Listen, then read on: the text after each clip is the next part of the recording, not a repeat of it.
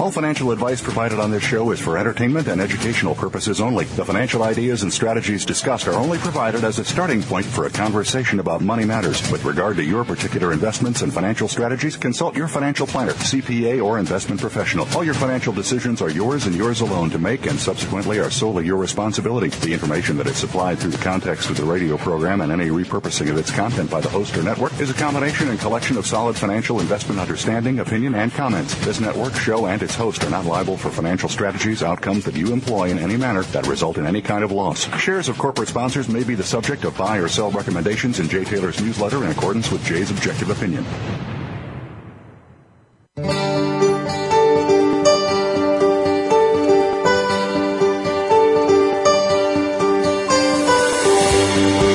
Welcome to Turning Hard Times into Good Times with your host, Jay Taylor. This hour will help investors fix issues and achieve personal gain. Now, here's your host, Jay Taylor. Welcome to Turning Hard Times into Good Times. I'm your host, Jay Taylor, and we were supposed to have Walker Todd with us. We've not been able to get a hold of Walker. The number that he gave me and that I reached him with this morning is not in service, and apparently the office number also. We're not able to get in touch with him through the office as well. So, oh, we do have him. Okay, good. Walker Todd is with us. Really, really good to hear that. Let me just, as a way of introduction, Walker Todd is a research fellow and a conference organizer for the American Institute for Economic Research, and he lives in Ohio and has been affiliated with the AIER since 1995. An instructor in the AIER Seminar Fellowship Program. He teaches a course on the history and origins of competing theories of property rights, and he is an attorney and an economic consultant with 20 years' experience at the Federal Reserve Bank of New York and Cleveland, and he has been an instructor in the Special Studies Program at Chautauqua Institution. In New York since 1997. He's a director and program organizer for the Committee for Monetary Research and Education. That's an event that I go to almost every time. It's a semi-annual dinner in New York with lots of very interesting and insightful speakers, Walker Todd being one of them. So he has been also an adjunct faculty member at the Cleveland Marshall College of Law and Cleveland State University for 13 years. He has numerous publications, both for AIER and for others, and on banking, central banking, monetary, and property rights topics, including those related to international debt, the IMF, and the regulation of the banking system and financial markets. So I can't think of any person that would be more appropriate to have on this show to talk about the issues that we most often talk about on this show to do with the markets these days, the financial markets, and all the problems that are related to those. So welcome, Walker. Really good to have you with us. Yeah, glad to be here. I want to we want to talk about gold for sure today and the financial markets, but I'd like to go to an article that you wrote for the Christian Science Monitor dated November 17th, 2008. You sort of equated, I thought it was a very good analogy of the stimulative program, financial monetary stimulation that the Fed engaged in after Lehman Brothers. You talked about it. You said that you sort of equated stimulative policies of the Fed to sort of like taking away a deadline for a procrastinator. And I thought that was a very good analogy. Actually, it's better than the kicking the can down the road one that we hear all the time.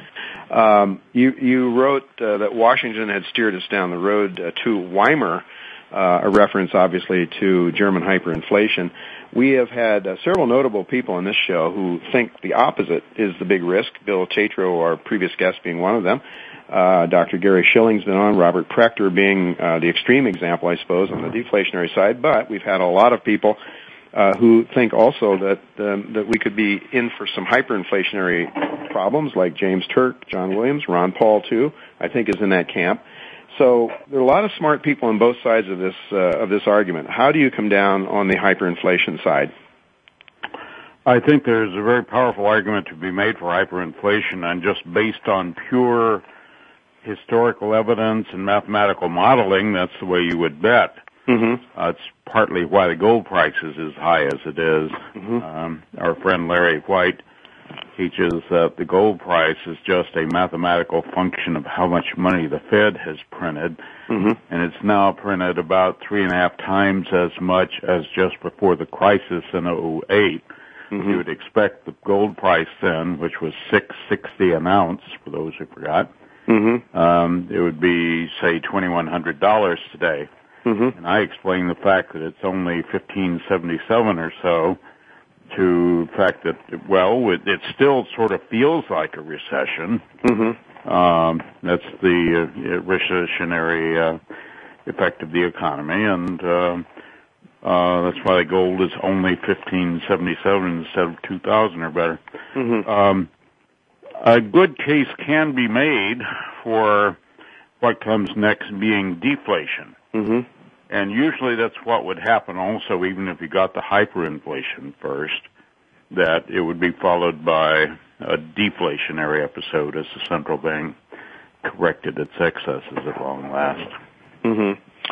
Well, you know, you mentioned the word printing money when you had Gary Schilling on the show, who's on the deflation side. He says, well, we don't print money.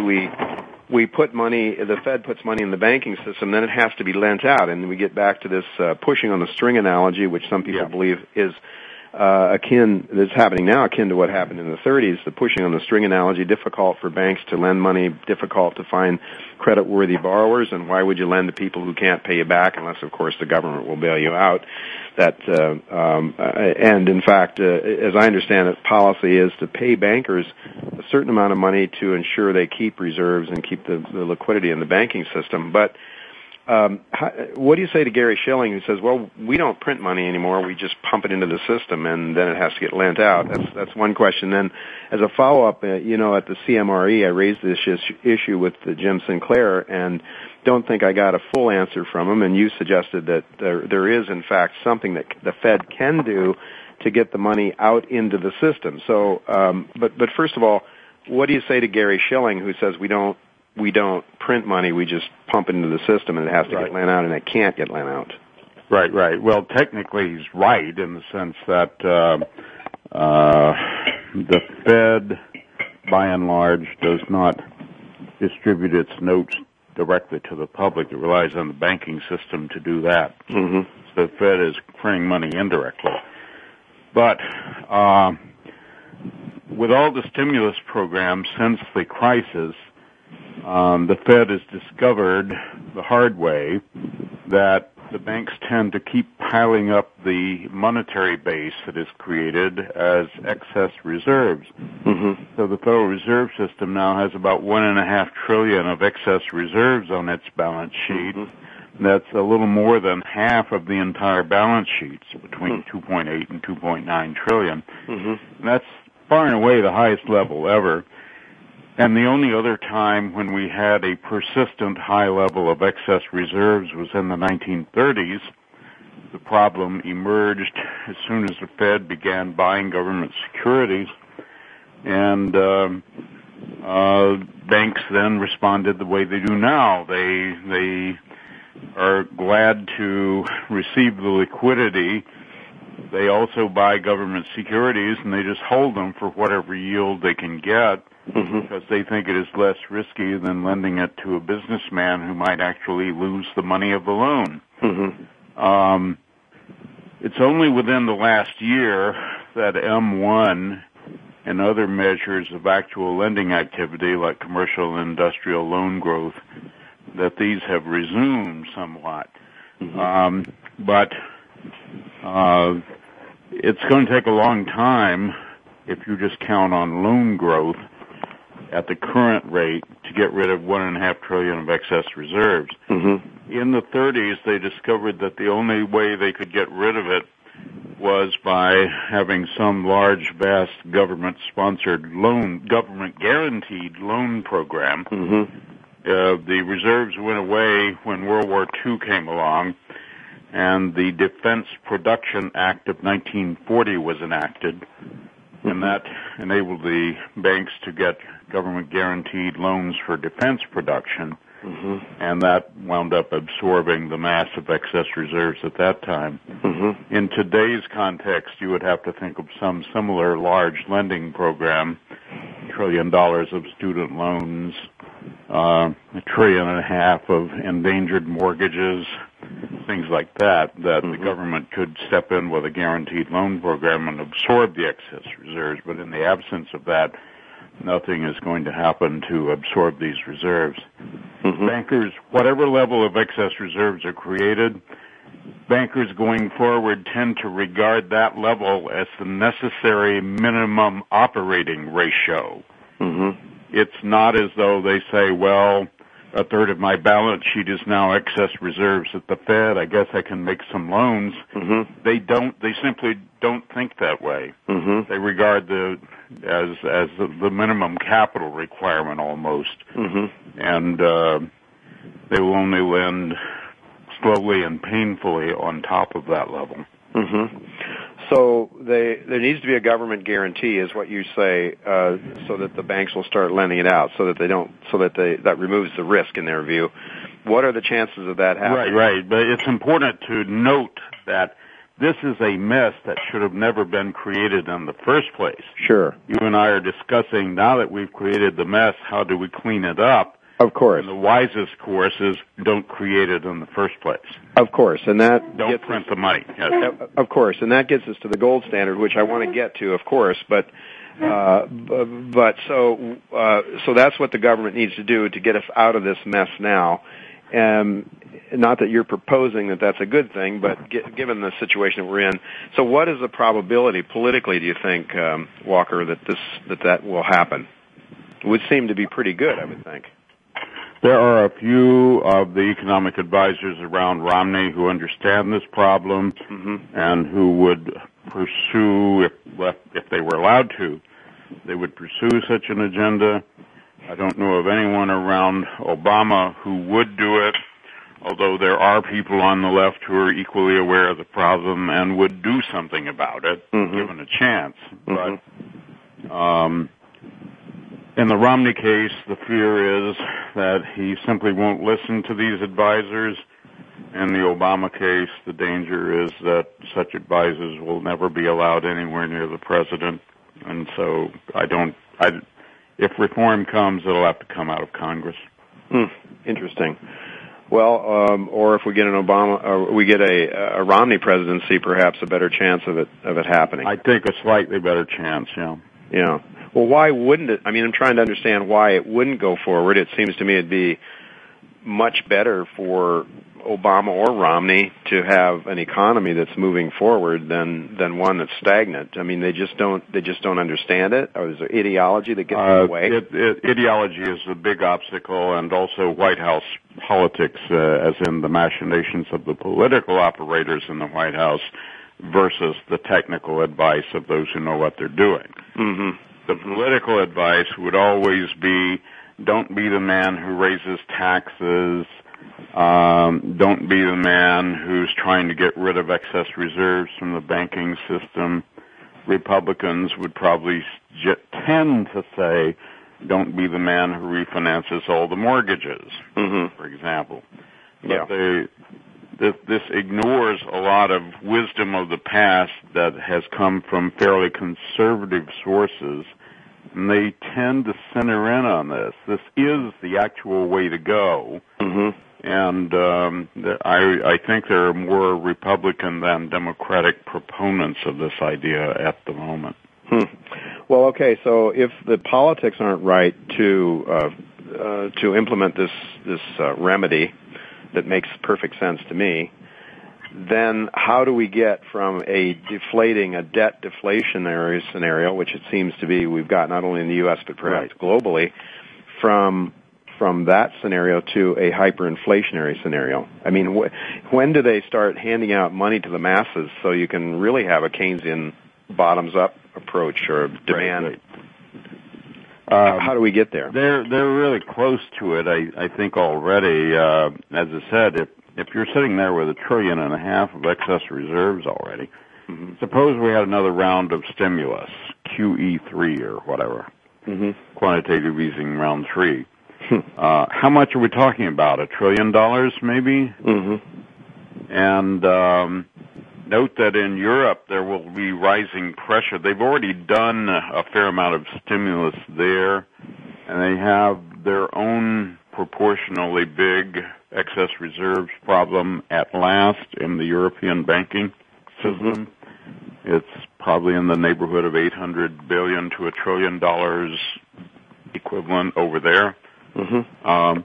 So, you know, the real question is, well, how much stimulus more do you want to dump on the world? And once you do that, if it did leak out into private hands and out of the banks, what do you expect to happen next? I mean, a rational expectation in the absence of aggregate demand for real goods and the like would be, well, real estate prices will go up, stock markets will go up, but it will be on a comparative value basis, and it won't be sustainable. And that's how you get hyperinflations going. Mm-hmm. Yeah, so, I mean, Bill Tatro, our last guest, said he believes that Bernanke's real concern is not hyperinflation. He's really scared to death about deflation. I mean, all that he's written and talked about would seem to indicate that's where the man's fears are. He doesn't seem to be fearful at all about hyperinflation. Do you think that's what's inside his head? Yes, I think that people of the mainstream neoclassical view and a lot of Keynesians think that the worst thing on earth is deflation, and it's worth moving heaven and earth to avoid it.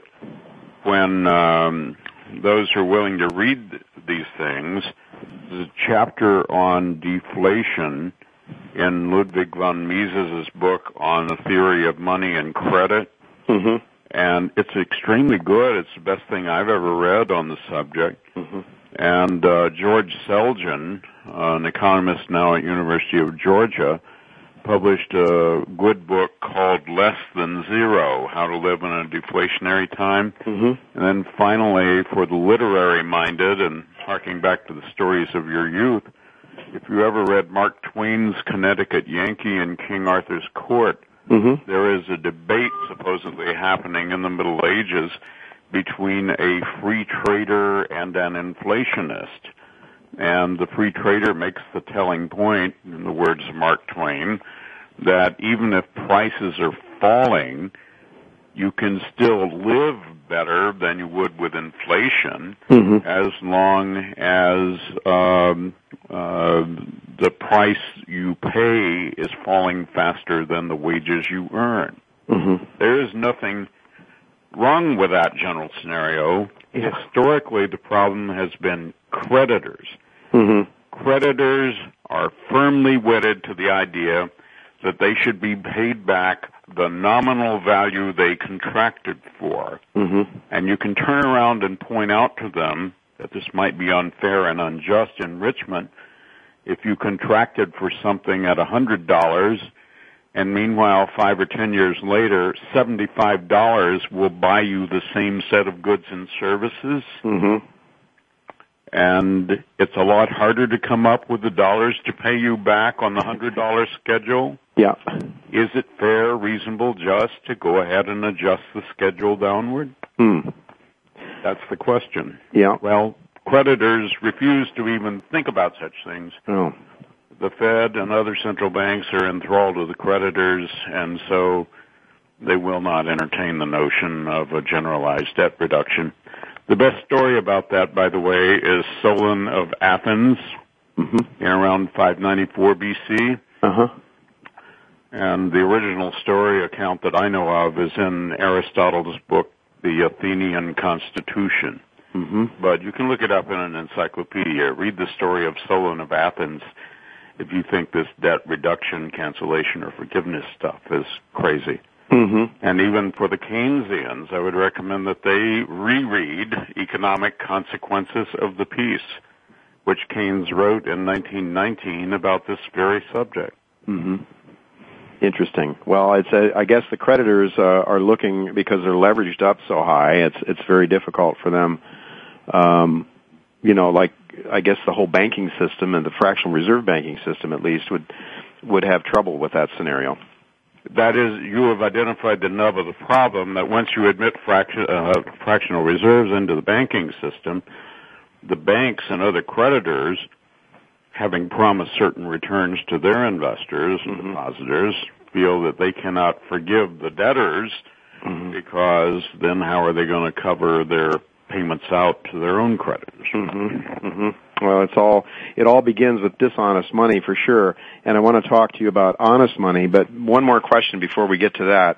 With respect to Bernanke, his concerns then are that this deflationary concern, deflation, making sure it doesn't happen here. He wrote in 2002 the helicopter image and so forth about how we have to make sure by just showering the country with money, making sure it doesn't happen here. Well, why is he convinced that inflation is not a problem? Does he believe there's no problem in withdrawing reserves from the system to dampen it down? Does he think he has control and that wouldn't be a problem? The first speaker at the CMRE dinner, Fred Sheehan, put out a recent paper on Bernanke's thinking about this. And the last quote he had in that paper was very telling. It was from Paul Samuelson, the old MIT economist who died not too long ago. And he said the problem with Bernanke and all these other economists who got out of grad school around 1980 is that they have these models that allow for, say, inflation only, and they don't know how to deal with the other side of the coin. And having gotten out of school later than the 1970s, they never personally experienced, especially in a position of responsibility, what high inflation is really like. But those of us who lived through the 70s, we all remember it all too well. You don't want to go there. But unfortunately, we are now governed by a class of men and some women who either don't remember the 70s experience or choose forthrightly to ignore it. Okay, let's talk a little bit about the gold standard, or actually, one other question before we get to that, Walker. You recently wrote about, I think it was in that article that you wrote for the Christian Science Monitor, you talked about not only was, is it a problem that we doubled the reserves in the banking system, but that it was how we did it. Could you tell our listeners, how it was done this time and why that's a problem? In this case, we did not do it through financing bank loans, and I think that was what was originally conceived of, that we would tell the banks to bring in all their loans and pledge them at the discount window, and by relieving them on that burden, we would give the banks the wherewithal to make new loans. Instead, the banks generally chose to transfer their mortgage-backed securities guaranteed by Fannie Mae and Freddie Mac. Those were all sold back to the Fed. So we finally reached the absurd point about a year ago where 90% of the net new mortgage lending in the United States was ultimately financed by the Federal Reserve and not by the private sector, or even by Fannie and Freddie out of government-appropriated monies. The Fed wound up enabling the banks to improve their balance sheets through transferring a lot of doubtful paper over to the Fed, but it didn't do much for the commercial lending side. Well, that's where we're at, and that's the issue that you're saying. I mean, the reason they need to go forward with a guarantee to get the loans out. Right. So, go ahead. Did you have something else? No, go ahead. Okay, so let's get on to the gold standard now. You wrote in that article on the Christian Science Monitor that we should get back onto it. Before, who would benefit from a gold standard? Who would get hurt by it? I would say that the general public would benefit, and the main losers would be those who favor a fractional reserve banking system, that if you want easier credit or the capacity to create more higher yielding assets on your books, then you'll favor anything other than the gold standard. Mm-hmm. Gold has a couple of virtues in this context. It prevents banks from going too far in expanding their balance sheet, and the central bank the same way. Once you run out of the gold, you just can't get any more assets onto the balance sheet, so you got to stop. And in fighting against inflation when it rears its ugly head, at the end of World War II, the economist Joseph Schumpeter gave a speech to the American Economic Association in which he said, "The gold standard is like a naughty child that keeps telling you unpleasant truths even after you have asked him to stop." Yeah. And that's why central bankers don't like the gold standard. Yeah, it's embarrassing to them. And it's sort of like, I sort of like look at it like shining the light on a burglar, perhaps, a bit right. Like that. Well, you know, I grew up in Ohio. My father was a machinist back there and born in Canton, Ohio. And I can remember in the days of my youth, and I'm talking the 50s and the 60s, when that part of the country was quite vibrant. And I also remember we had a much more egalitarian distribution of income in those days than we have now. And it seemed to me that disparity or the middle class started having more and more difficulty as inflation rose following 1970 through the late 60s and into the 70s, and especially credit. Right. The prime time for the middle class turns out to have been 67 to 73, and it was all downhill since then. And there are statistics that would reveal that in terms of income distribution? Yes. Mm-hmm. And so, living enjoyed by the average middle-class worker, things like that. Uh-huh, sure. And my engineer is telling me we only have another minute before we have to go to a commercial break. Can you come back with us for 10 or 12 minutes on the other side of the break? Sure. Yeah. Okay.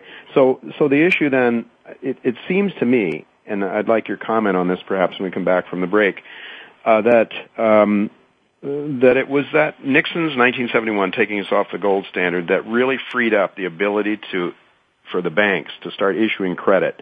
I remember the time when my father and other men at our church in Ohio would say, "Bad thing, credit. You know, well, maybe it's okay if you buy some gasoline, if you pay it off right away, but bad thing, credit."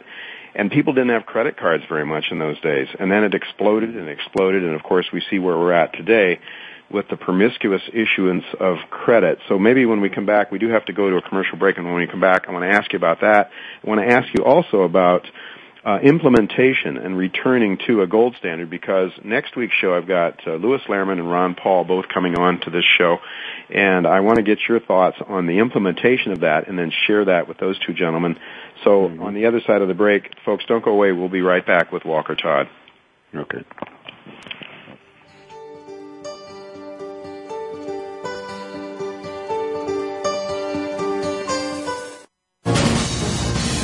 Voice America Business Network, the bottom line in business. Eurasian Minerals is a prospect generation exploration and royalty company focused on the discovery of gold and copper. The company currently has over 140 properties on 4 continents. Our joint venture partners have committed to spend over $15 million on Eurasian Minerals projects in 2012. The company maintains a tight share structure, a low cash burn rate, and holds $43 million in cash, creating value through discovery, growth, and royalties. Eurasian Minerals. American Manganese Incorporated controls the largest deposit of manganese in the southwest United States, and their 43101 preliminary economic evaluation includes the potential to be the lowest cost producer of electrolytic manganese in the world. A National Instrument 43101 report of 13.8 billion pounds of indicated and 3.5 billion pounds inferred. Go to www.americanmanganeseinc.com. Want to know more about how you can turn financial losses from the most devastating stock market and economic decline since the 1930s into wealth and prosperity? A successful strategy for dealing with adversity requires a proper diagnosis of the causes and solutions to underlying problems. By applying rarely taught Austrian economic theory to policies implemented by our policymakers, Jay Taylor has been able to triple the value of his model portfolio since 2000, while the stock market has been in the worst bear market in decades. At MiningStocks.com, Jay and his associates provide a framework for turning the pains of the current bear market and recession into investment gains. Jay is a frequent radio and TV guest and speaker at investment conferences where he shares his highly profitable Austrian economic insights at a time when most people are seeing their 401ks become 201ks or worse. He is available to share his rare profit-making insights via radio, TV, and public speaking engagements. To profit from Jay's insights, call 718-457-1426 or visit MiningStocks.com to subscribe to his profitable newsletters.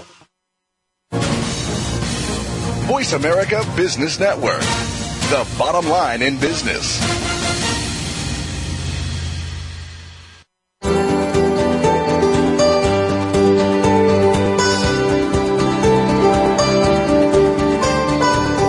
You're listening to Turning Hard Times into Good Times with your host, Jay Taylor. If you have a question or comment about today's show, Jay would love to hear from you at 1-866-472-5790. That's 1-866-472-5790. You can also send an email to questionsfortaylor@gmail.com. That's questions, the number 4, Taylor@gmail.com. Now, back to our program. Welcome back to Turning Hard Times into Good Times. I'm your host, Jay Taylor, and I'm really pleased to have with me for another few minutes here Walker Todd.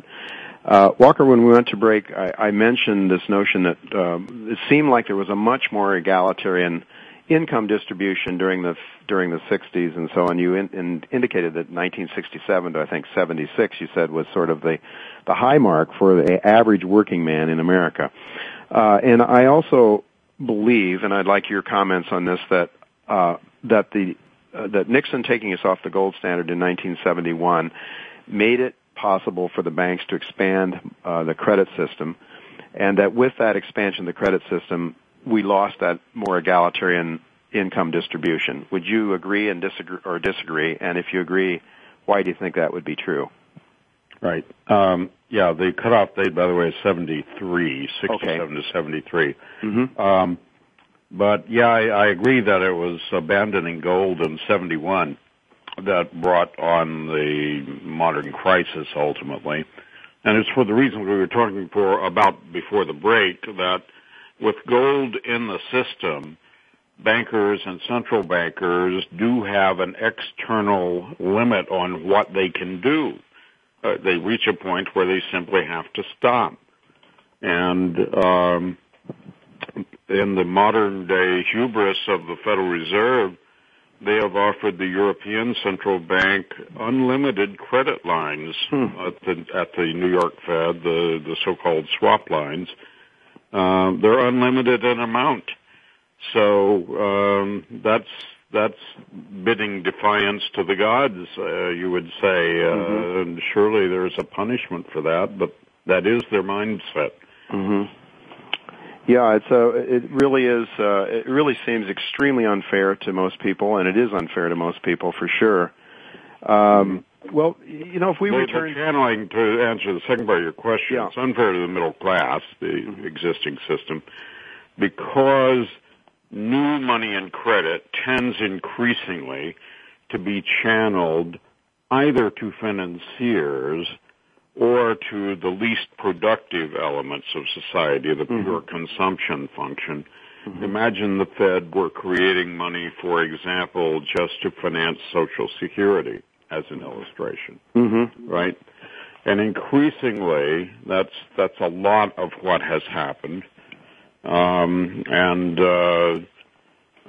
at the same time, we talked about how the Fed has expanded its balance sheet by a factor of 3.5 since August of 2008, but at least 1/2 of the amount of the expansion has just stuck on the bank balance sheets and is just sitting there as idle reserves. Mm-hmm. So this does the middle class no good at all.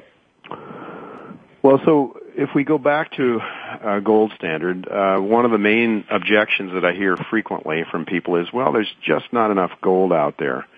There's too much money and not enough gold out there to back it. What do you say to that, to those naysayers? You would have to introduce the concept of at least a one-time indexation of contracts, so that the nominal value of money on contracts would have to shrink to whatever the supply of gold would allow. Mm-hmm. At today's market price of gold, for example, mm-hmm. the United States must hold, probably $300 billion worth of gold or more. Mm-hmm. And, but at the official price, it's a much smaller number. The official price is still $42.22 an ounce. Mm-hmm. So the Treasury and Fed carry it on the books at $11 billion. Mm-hmm. So you could have a lot more money out there backed by gold, but right now you would have to shrink it by a factor of 5 to 1 or 6 to 1 in order to make the Fed able to hold the new gold standard. Mm-hmm. That is, if you had a contract that said, I owe you $1,000, the new contract would say, I owe you $167 if the mm-hmm. factor was 6 to 1. Mm-hmm. And you just have to learn to live with it. But if all prices were adjusted downward proportionally, nobody would be disfavored from it. Mm-hmm. Mm-hmm. The problem is, as I described it before the break, a lot of creditors say, I demand the nominal value contracted for. And even if you can show them, they might even be better off at $167 in my example. Mm-hmm. They would insist on $1,000. Mm-hmm. But if we had a sufficiently high gold price and it was recognized and not valued in the Treasury at $42.22, why is it necessary that we don't have enough gold in existence to back? Yes, if you just allowed the gold price to float upward in the market. The mistake that's frequently made with gold standards is trying to peg the price in advance, and you simply cannot do that. Yeah. You have to allow it to trade freely in the market for a time, and mm-hmm. Then you announce that in advance that as of a date certain going forward, that the Treasury and the Fed will resume paying out gold at the market price of that date. The last time something like this was done in the United States was in the resumption, which was decided upon by Congress in 1875, but they said we're not going to resume until January 1 of 1879. So you had 3.5 years to get ready for it, and the prices adjusted. In those days, the contracts tended not to run longer than 5 years anyway, so most things repriced, knowing that the resumption of gold was coming. Very few people were disfavored, at least initially, by this transition. So it can be done. But once again, the political maneuverers who tend to have the ear of presidents and presidential candidates, they don't want to hear about that. Mm-hmm. Yeah. Well, okay. So one of the other major concerns or criticisms of going back to a gold standard is that you don't allow credit to be issued freely enough to allow the economy to grow. How would you answer that one? And the answer is that in a gold standard, credit is harder to come by, mm-hmm. but it is cheaper when you do get it. Mm-hmm. And it's not as though credit vanishes. You will find instead a lot of credit being extended outside the banking system. Mm-hmm. Storekeepers would extend credit to their customers. Sure. My father bought his first farm in Tennessee with the assistance of a comparatively wealthy neighbor who said, tell you what, you go see the banker and tell him to make you the mortgage loan, and I will co-sign the note, but I'm going to charge you twice the standard interest rate for that. Mm-hmm. Okay, but that was a form of a private extension of credit. Mm-hmm. Mm-hmm. and you would see that would proliferate under a gold standard. But the society works. It still functions. Yeah. It's just that we've gotten so used to the banker's notion that all transactions must run through the banking system that we don't even consider the idea that there's an alternative.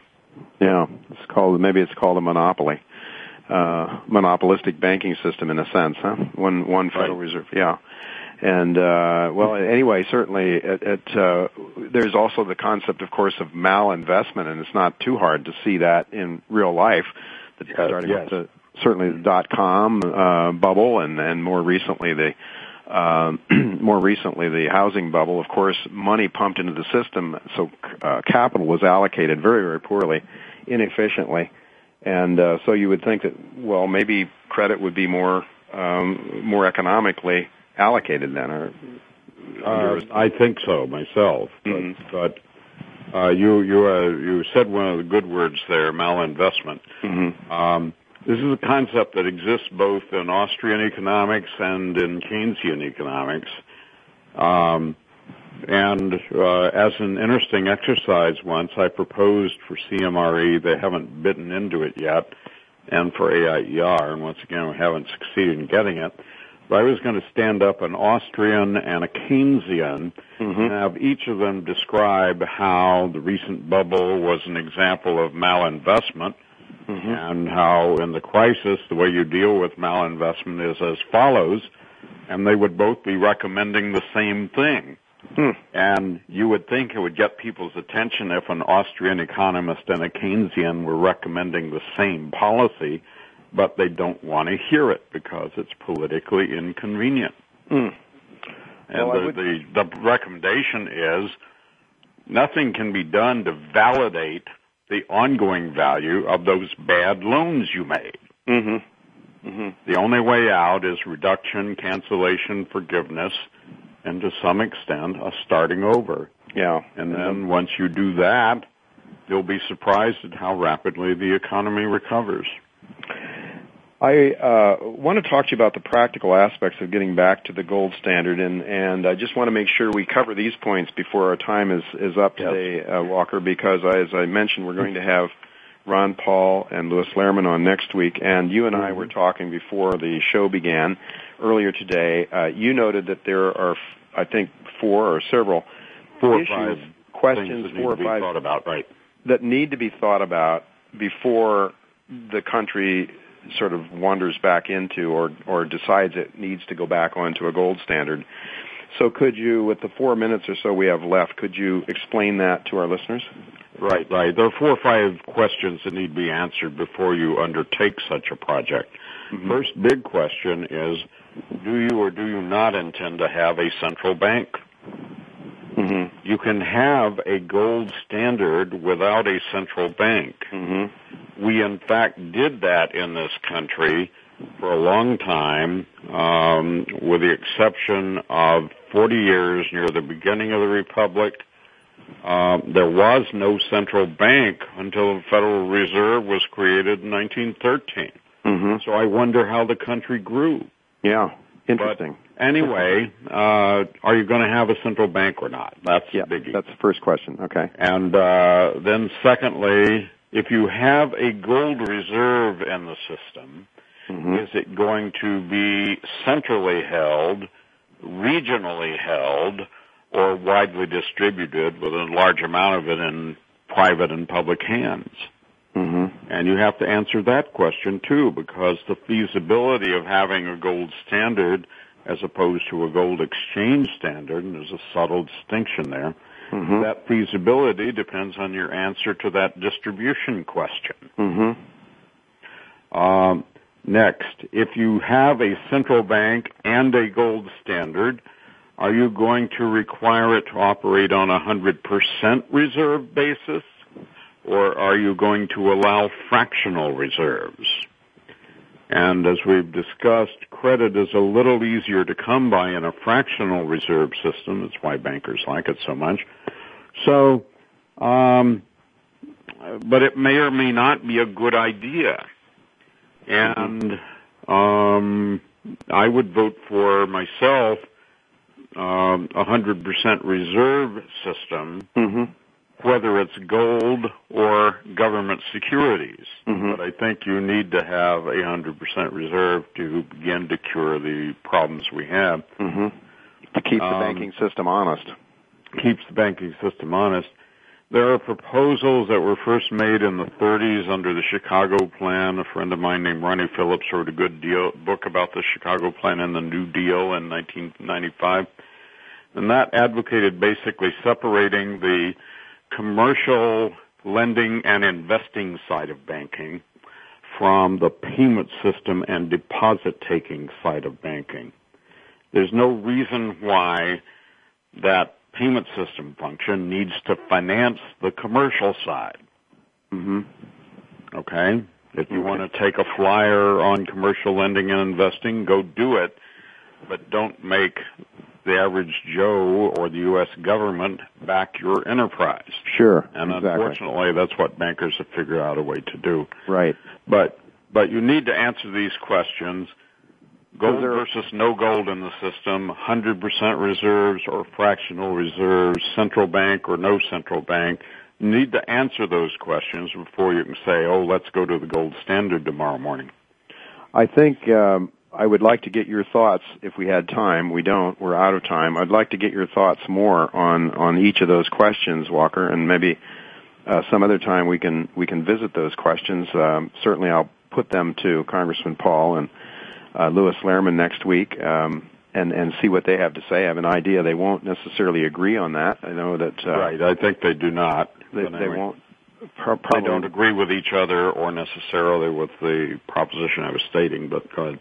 But they do agree that we need to go back or forward, as Lou Lehrman says, to a gold standard of some kind. And I suppose any kind of gold standard would be preferable to both of them over what we have right now. I would guess. Yes, I would cheerfully vote for either man's plan myself. Compared to what we have right now. Compared to what we have. We have only, there's so much more to talk to you about. There's, the issue, interestingly enough, apparently the China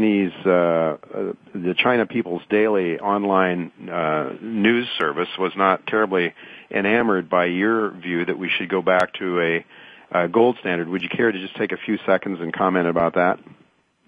Right. Since that editorial appeared, and I think it was in the fall of 2008, a faction has arisen within the Bank of China, People's Bank of China, that advocates acquiring a gold reserve.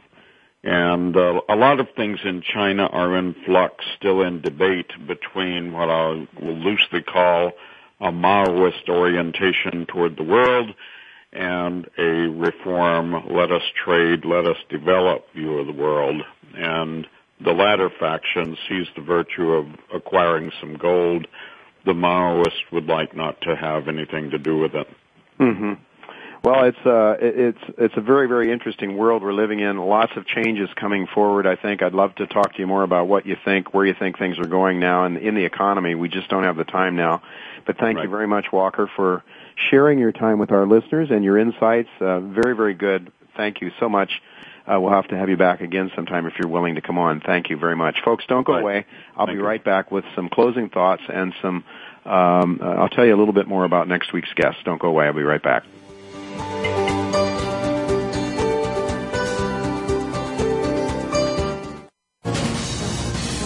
Voice America Business Network, the bottom line in business. Eurasian Minerals is a prospect generation exploration and royalty company focused on the discovery of gold and copper. The company currently has over 140 properties on 4 continents. Our joint venture partners have committed to spend over $15 million on Eurasian Minerals projects in 2012. The company maintains a tight share structure, a low cash burn rate, and holds $43 million in cash, creating value through discovery, growth, and royalties. Eurasian Minerals. American Manganese Incorporated controls the largest deposit of manganese in the southwest United States, and their 43101 preliminary economic evaluation includes the potential to be the lowest cost producer of electrolytic manganese in the world. A National Instrument 43101 report of 13.8 billion pounds of indicated and 3.5 billion pounds inferred. Go to www.americanmanganeseinc.com. Voice America Business Network, the bottom line in business.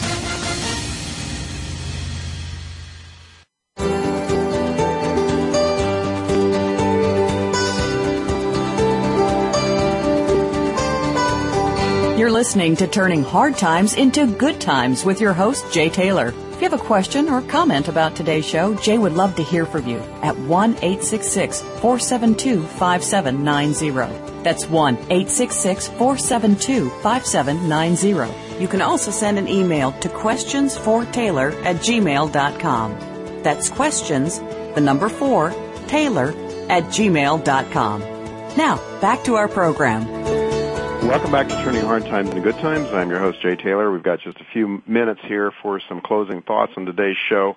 Really interesting guests, I really enjoyed my conversation with both of our main guests today, Bill Tatro initially, and had some really interesting things to say, I believe, and some insights about the economy. I really do tend to be in Bill's camp more in terms of the deflation side right now, and even Walker Todd suggested that could be the next major turn could be towards the deflationary side of things. But certainly Walker had some fantastic insights into the economy, and I think one of the most important things that he had to share with us was how we transition, if we are going to, back to a gold standard. It was very interesting, a lot of things that we didn't get a chance to talk to Walker about, but the Chinese article that we talked about that was critical of Walker and his view that we should go back to a gold standard was sort of suggesting that was the way the United States was leaning.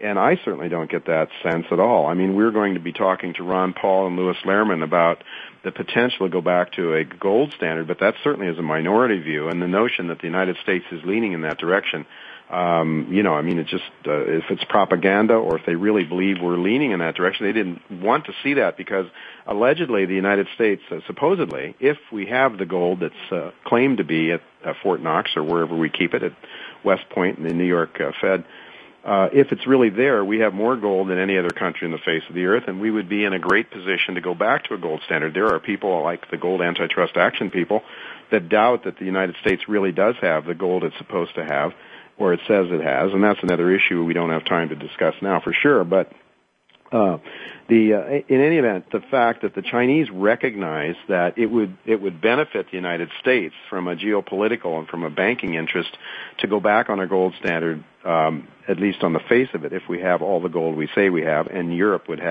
supposedly have a lot of gold, though I wonder if Europe isn't really selling its gold to try to keep its heartbeat going a little longer right now, some of those countries. We can only speculate. There are statistics out that say central banks are net buyers of gold big time right now. My sense, it's probably the Asian and Indian banks and other banks around the country, not the Western banks, that are really the big buyers of gold right now. Perhaps realizing that the day is coming when the dollar will have run its course as the world's reserve currency. Excuse me. And that there is a day coming when the system is going to change, and that day could be coming fairly quickly, whether we go into a hyperinflationary event, which I think would be the worst possible outcome, or a deflationary depression, the extreme example being that which Robert Prechter suggests would also be a very, very difficult times ahead for all of us.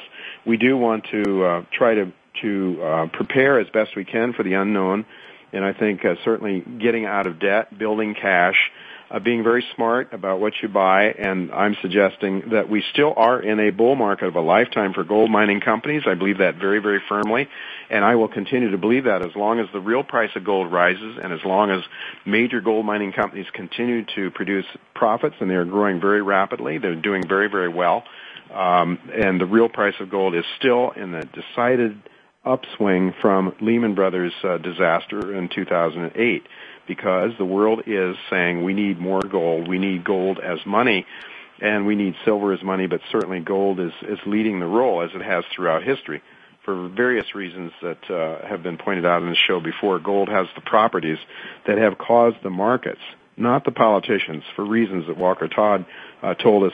Politicians and central bankers hate gold, but from the market has always chosen gold, and then the politicians with the force of a gun and the rule of their own laws have decided to ignore economic laws and force on the people, against the good of the people, their own monetary regime, which is really a licensed theft or scheme that we've certainly seen happen. And Walker talked about how the middle class has been really hurt badly by Nixon taking us off the gold standard in 1971. Well, next week we are going to have really honored to have both. Supposedly Ron Paul's going to be with us. I think it's 95% certain anyway. Lewis Lehrman will be with us as well for a full hour, and we are going to talk to them about the prospects of going forward to a gold standard again, as Lewis Lehrman and both Ron Paul propose. It's going to be interesting to see how both of these gentlemen think that we should get there, how we can get there. I'm going to pose the questions that Walker Todd posed to both of these gentlemen, the questions that need to be answered before we move in that direction.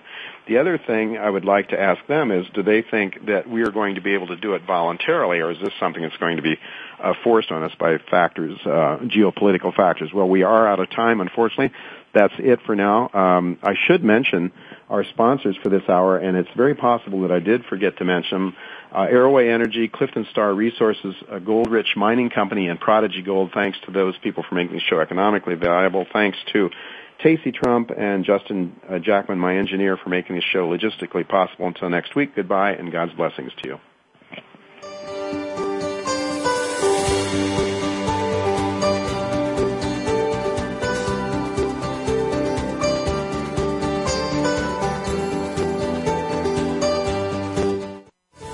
Thank you again for listening to Turning Hard Times into Good Times with Jay Taylor. Please join us again next Tuesday at 11 a.m. Pacific Time, 2 p.m. Eastern Time on the Voice America Business Channel.